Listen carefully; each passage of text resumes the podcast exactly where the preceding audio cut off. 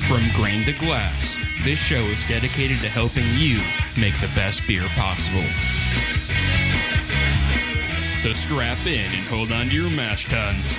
We're Homebrew Bad. Welcome to Homebrew Bound. I'm Casey, And I'm Miles. and this is the best beer show on the internet. I certainly hope so. Well, at least that's what people keep telling me. Like Well, ooh. like my mom. Okay. She's like, "You're doing such a good job." I'm like, "Thanks, mom. You're the greatest." then she gives you your bagged lunch and sends you off to school. Yeah. Very nice. I still- So, what have you been brewing? I have been moving. That's been my project over the last week. That doesn't sound like fun. It's not like the end result is amazing because I just moved in with my girlfriend, but going from A to B was just a wretched endeavor. Oh yeah. Yeah. The only thing that made it like possible was the fact that the place I'm moving into had carts Oh, that's nice. Carts are fun. and an elevator. Carts and an elevator. Cart- This seems just ridiculous at this point. Well, when you had a whole bunch of bookcases and stuff like that to move three floors up and only a couple of hours to do it in, I suppose it was invaluable. It, dude, I'd still be on that first trip if I didn't have carts and an elevator. Yeah. Ugh. Have you? What have you been brewing? Um, I haven't been brewing anything per se. I mean, we did the we did the uh, the lambic thing Yep. at Eric's the other day, uh, but I've been doing some research on meads, some mead mead, and so I want to try and make a couple of those. I'm going to do some like one gallon batch stuff, and Right on. I have uh, I have a friend who started making one gallon batches of beer and very quickly moved into meads. yeah, Yeah, I tried some of them. Not bad, very strong. Yeah, I, I see. I, I want to do ten or I want to do five gallon batches of mead, but honey is so expensive. like one one gallon will set you back like thirty bucks. yeah. Well, no, not qu- it shouldn't be quite that much, depending on where you're sourcing your honey. I suppose it also might depend on what kind of honey you're getting. Yeah, But he, er, my buddy, told me he s- bought a bought a uh, like three quarters of a gallon for like thirty four bucks or something. of honey. Yeah, How much does that weigh? I don't know. Because I've always been like uh, everything I've been using is honey by weight, and Sure. it's like 14 pounds uh, for uh, a five gallon batch, and well, and it, about a cup of honey weighs about a pound.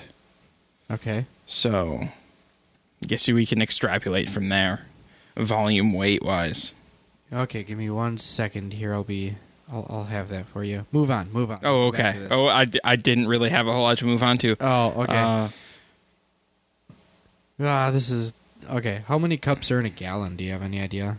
Uh, well, let's see. There's four quarts in a gallon, and there's four cups in a quart. So, 16. 16 cups in a gallon. Yes, that is correct. This is good radio right here, yeah, guys. I know. Dude, this Just is just gorgeous. ridiculous. Okay. Um, pound. Sixteen. Yes. Okay. Twelve pounds. 12 pounds in a gallon? Yeah, so that's that's almost enough for a 5 for a 5 gallon batch. Yeah. 30, 35 bucks. Yeah, that seems about right. Yeah. Uh, it's still expensive. Yeah, but it's not any more expensive than a batch of beer, I guess. It Uh, depends on what kind of beer you're making. I guess. By the time you get your yeast and all that stuff. and- I yeah, I suppose that's true. Um, granted, I can do 10 gallons for $50, so there's a little bit of a discrepancy there. Yeah, but you like your mild British ales. Yeah, well, speaking of mild British ales, uh, this beer that we're going to try here is, I guess you could call it a collaboration between Miles and I. Miles made the recipe, and I brewed the beer. Oh gosh. Yeah, that's right. Be embarrassed. So Yeah, I am. embarrassed. So we'll see we'll see how it turns out in the bottle here.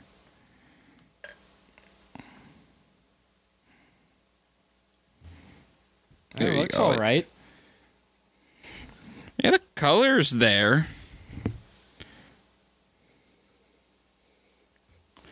Um, it doesn't smell very Britishy. What is what does it smell like to you? Getting a lot of yeast character, I guess. Um, Yeah, okay. No, okay. So what this beer actually is is for our homebrew competition. I tried to set up a new category of uh, process brewing, where everyone would make the exact same beer, and the process is what would differentiate them, and whoever came out with it best had the best process. And so, I- Do you do you remember what the recipe for this one was? I'm actually trying to look it up right now. okay.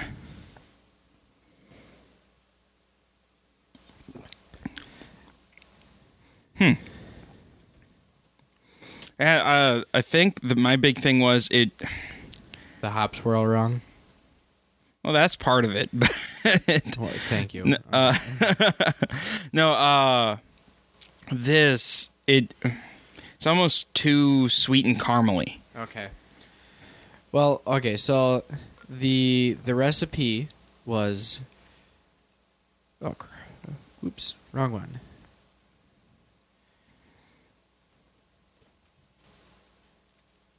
Where are we? Where are we? We are just so prepared today. Yeah, no, this is this is kind of sad. Okay. All right. Well, uh, the beer looks good. Uh, it has that nice uh, white head that I like on my on my bitters. Um, just slightly off white. Uh, it's clear ish. Like the glass is dirty, and I but other than that, I think it's fairly clear. Um, Oh, that's why I'm not seeing it. the the on the aroma, I'm not getting that uh, that bready British yeast character uh, smell that I'm that I'm used to with the bitters. Yeah. Um, Okay, okay, I got it here. All right. Uh, so it was seven pounds of pale Turo, uh, 0.95 pounds of caramel crystal 40, half a pound of carapils, and a quarter pound of chocolate. The hop, the hops were uh, one ounce of Willamette at 60, half an ounce of Willamette at 20, and half an ounce of Willamette at 5. And then uh, Seyfail SO4. Okay. Um, yeah, there's. I think I would have pulled back the caramel edition a little bit and axed the chocolate edition, and then used uh, British two row. Yep. Um, the reason that those were in there is because I wanted to be able to have this category available for all grain and extract brewers alike. So what I did was I started with the uh, started with the liquid extract and then translated that to all grain. Okay. And so within the majority of extracts, most of them do have carapils and then caramels and chocolates, uh, assuming you're not talking about just like extra light and then like Mhm. the light malt. Because if you use amber or the special dark, most of them have at least four or five different grains that go into them. Um, and so normally I probably wouldn't w- wouldn't have even considered putting chocolate in Yeah. but it was in the it was in the liquid extract, so I translated it over to the all grain as well. Okay. So that's why that's why that looks the way it does. I was I was kind of restricted by what the extract What the recipe extract was looked gonna like. do. Yep. Okay. Um, I guess what I would have done is just done a pale extract and done all of my coloring from specialty Probably a good idea. uh, instead of instead of trying to use like an amber extract or I, something. I think that's what I did try to use. Yeah, because I mean this this tastes uh, like an amber ale. I think I think Yeah. that's that's that's the flavor I'm getting. Um, and I mean, if you had used a you know like a little a higher hop bill, I think this could pass for an American amber fairly easily. I agree. Actually, that that's pretty much the way it's coming off. Yeah. Um, but yeah, other than that, like as an amber, I think this is solid. Yeah, I mean it's a pretty palatable beer. It is. I mean, it's drinkable for sure. Uh, it's not. It's as a, it's it's not a bitter, though, No, which no, which it's- was which was my biggest complaint about it. Yeah. No, it's it's not a bitter. Um, and as far as an amber, it's too light bodied. The original gravity was supposed to come out below 1050. And so if I was going to change it, I would either try and It's a session amber. There you go. yeah, because it really shouldn't have topped out much much more than four four percent. Yeah. So, yeah, I think if I was going to change it, I would add some more base and then call it an amber. Yeah. And I think up up the hop build just a little bit to bring a little bit more bitterness through. Yeah, I'd probably just switch out the sixty minute Willamette to something higher alpha. Okay. Um, the other the other thing I was trying to work within the bounds of was the ingredients we had at the store. We Mhm. just happened to have plenty of Willamette, which was an English hop. So I said we're just going to use a couple ounces of this, Makes sense. and then I, I tried to fit it in there appropriately. It didn't bitter as much as I wanted it to. No, but it's not it's not bad by any stretch no, of the no, imagination. no, it's not. It it it was it should have come out to about 31 IBUs for a 1047 original gravity, Mhm. which is which is supposed to be in that realm of bitter is supposed to. Have. Yep. So Yeah. So I think when I throw this on tap, instead of calling it a bitter, I'm going to call it Session an amber. uh, yeah an English session amber. Though I might leave the English off. There's not quite enough English character No, there for me. no. So I- it would have more of an English character if it was English malts. English malts and an English like liquid yeast. I think like yeah. Well, the E ESB yeah. yeast has a very distinctive yeast character. Yeah. S- Uh, Safe Ale SO4 is um, I I think it's a London ale. Yeah. So But the pro- my problem with dry yeast, and maybe it's just me, is I never get a whole lot of yeast character out of them. no, they Oh, you they really always kinda they always seem to flocculate way too well, and They do flocculate way too well. and so That's that's one of the things I've noticed. All of all of the one gallon batches I've done so far, they've all just come out really clear. Even Yeah. Mm-hmm. a stout, you can like tell is very clear. and that, I mean that's great if you're doing you know like a pale ale or something like that, something that you want no yeast character and you just want the hops and the malt Yep. to be you know to shine through. But with something uh, like an English bitter or something like that, you really need that yeast character there, or even like a Hefeweizen or Yeah, yeah. I and I haven't tried all the all the dry yeasts, and I'm sure that there are some that uh, that come through. that come through plenty more. Yeah. But for the most part, I've used SO4 and USO5, which I think are for the most part supposed to be just clean yeasts to yeah, use. and Nottingham is the same way. I use Nottingham for all of my ciders. Yeah, when I do cider. Nottingham is a good cider yeast. All right. Well, where are we in the show? I think uh, it's time to move on. All right. Are we going to do some. Uh, oh, boy. I get to answer questions now, don't I? Yes, yes. Oh, all right. All right. All right. I'm All so right. excited. Let's do this. All right. So this week we're talking about bottling. Okay. Bottling is the process by which you take beer from the fermenters and put it in your bottles along with priming sugar. The product used to carbonate the beer properly in the bottles. Can I can I can I just say one thing? Yeah, go for To it. add to this, bottling is the worst. Yes. well, yeah. compared uh, I agree and disagree at the same time. Kegging is more expensive, yes, and less transportable, Uh, but bottling's still the worst. bottling is less fun, but if you have it down with two people, it can be a relatively painless process. And kegging can be hard just in all of the things that you have to know all at the same time to not screw up.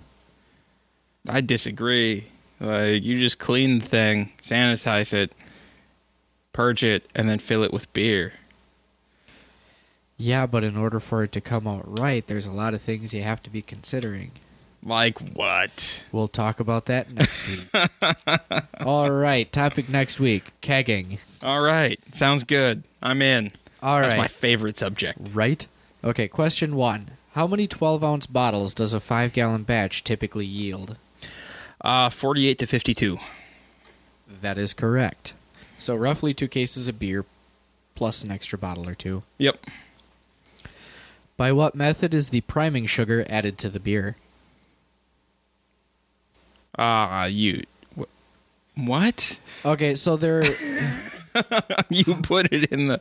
Well, you. What I do? I, I guess I can tell you what I do. yeah, go for it. Uh, I I take uh, a volume of water, depending on how much priming sugar I'm adding, Yep. and then I boil. I bring that to a boil Yep. to uh, purge all the oxygen out of the water and sanitize it, and then I add in my my priming sugar while it's boiling. Get that nice and dissolved. Take it off, cover it, stick it in the freezer for about an hour to bring it back down to temp, and then I very very carefully with minimal splashing pour it into the bottom of my bottling bucket and then rack on top of it.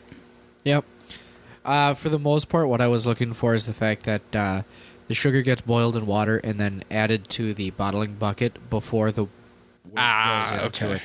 And uh, the primary reason for doing that, is to get it dispersed throughout the beer. correct, um, for people who try and and just pour it on top in the beer, and even trying to stir a little bit, uh, you can have.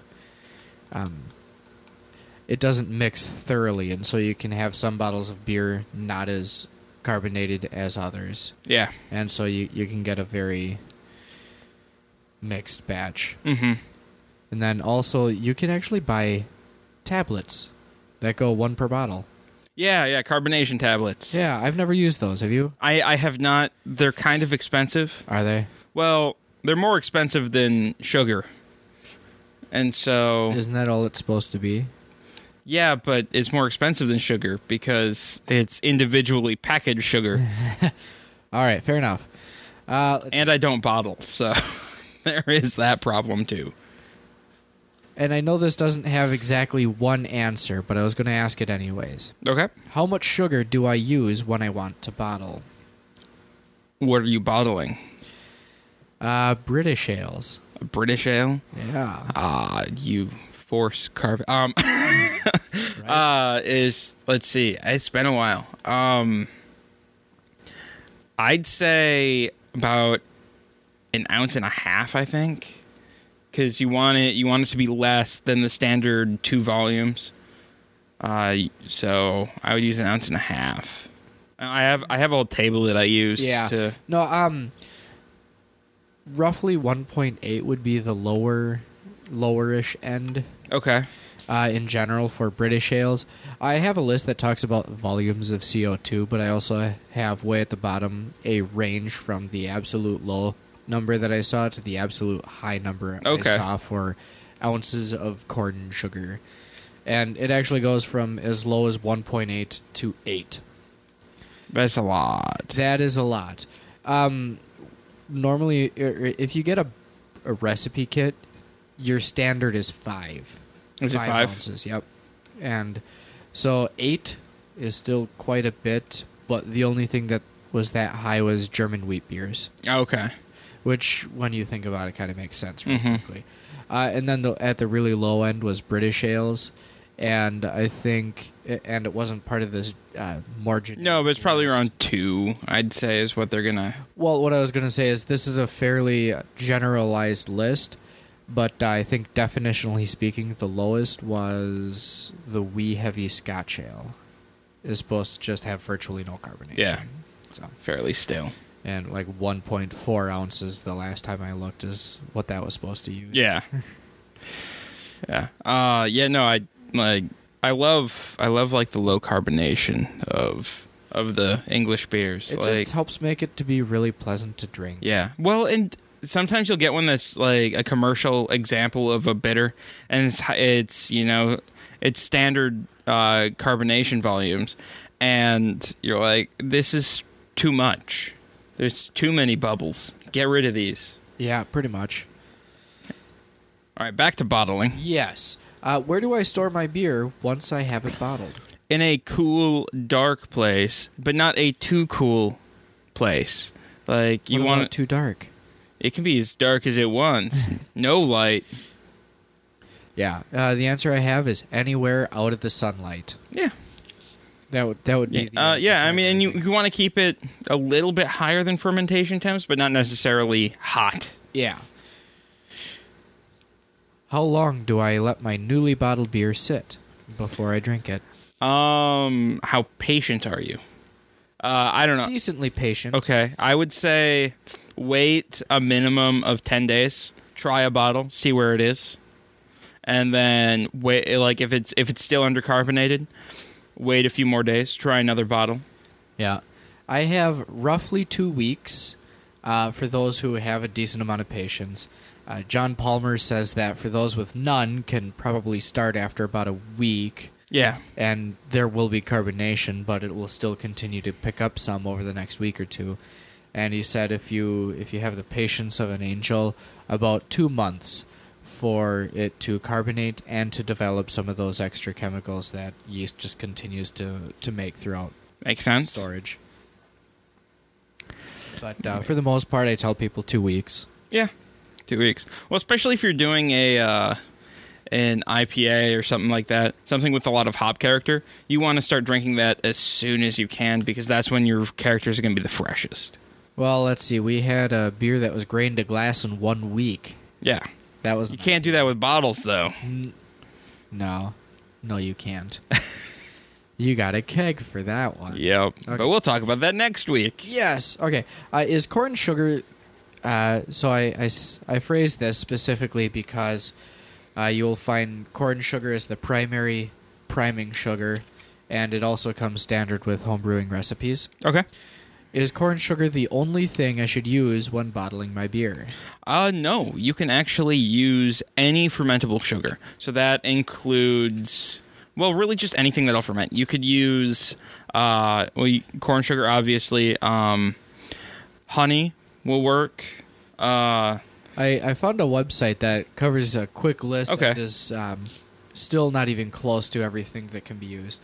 But we have uh, fructose, glucose, lactose, maltose, sucrose, candy sugar, corn and beet or cane and beet sugars, corn sugars, lactose, palm sugars, molasses, raw sugar, agave syrup, maple syrup, and rice syrup. yeah. If it's if it's sugary and will ferment, then you can use it. You could even crush up candy canes and throw them into your beer, and that would Yes. work. Yes. I don't recommend it because that's a lot of. Well, maybe in a stout. Uh, well, I mean, if Oh, you're a only- chocolate stout, maybe if you're just a little only bit using for that hint of just peppermint. enough to- Oh man, experiment time! Agreed. Could you ferment with Jolly Ranchers too?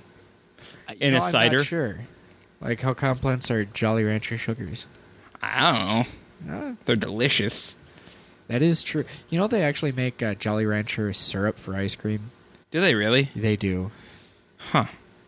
Chocolate syrup? I bet you can ferment with that. I. Uh, would you want to? In a chocolate stout, I suppose maybe. butterscotch syrup. Just make it a diacetyl bomb.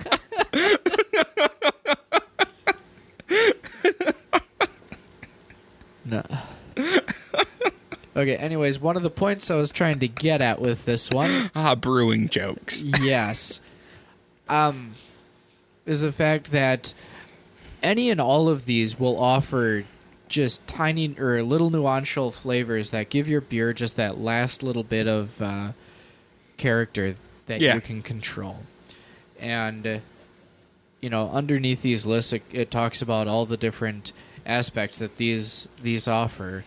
Uh, as an example, molasses will help give a little bit of a rum-like flavor uh, cane Yeah, well, and that's something you need to keep in mind uh, when you're when you're using these sugars is they do impart flavor. Yeah. So Yep. if you don't want that flavor, don't use that sugar. yeah, and the idea is that you would choose these different things because they have a characteristic you're looking to impart in the beer. Mm-hmm. Not just because you have them on hand. Yeah, and if you wanted to avoid any outside flavor, you can actually use unfermented wort as Yeah. well. Uh, I've never actually done that. Oh, because then I would have to save or brew unfermented Yeah. wort just to. Yeah, It seems like a lot of work.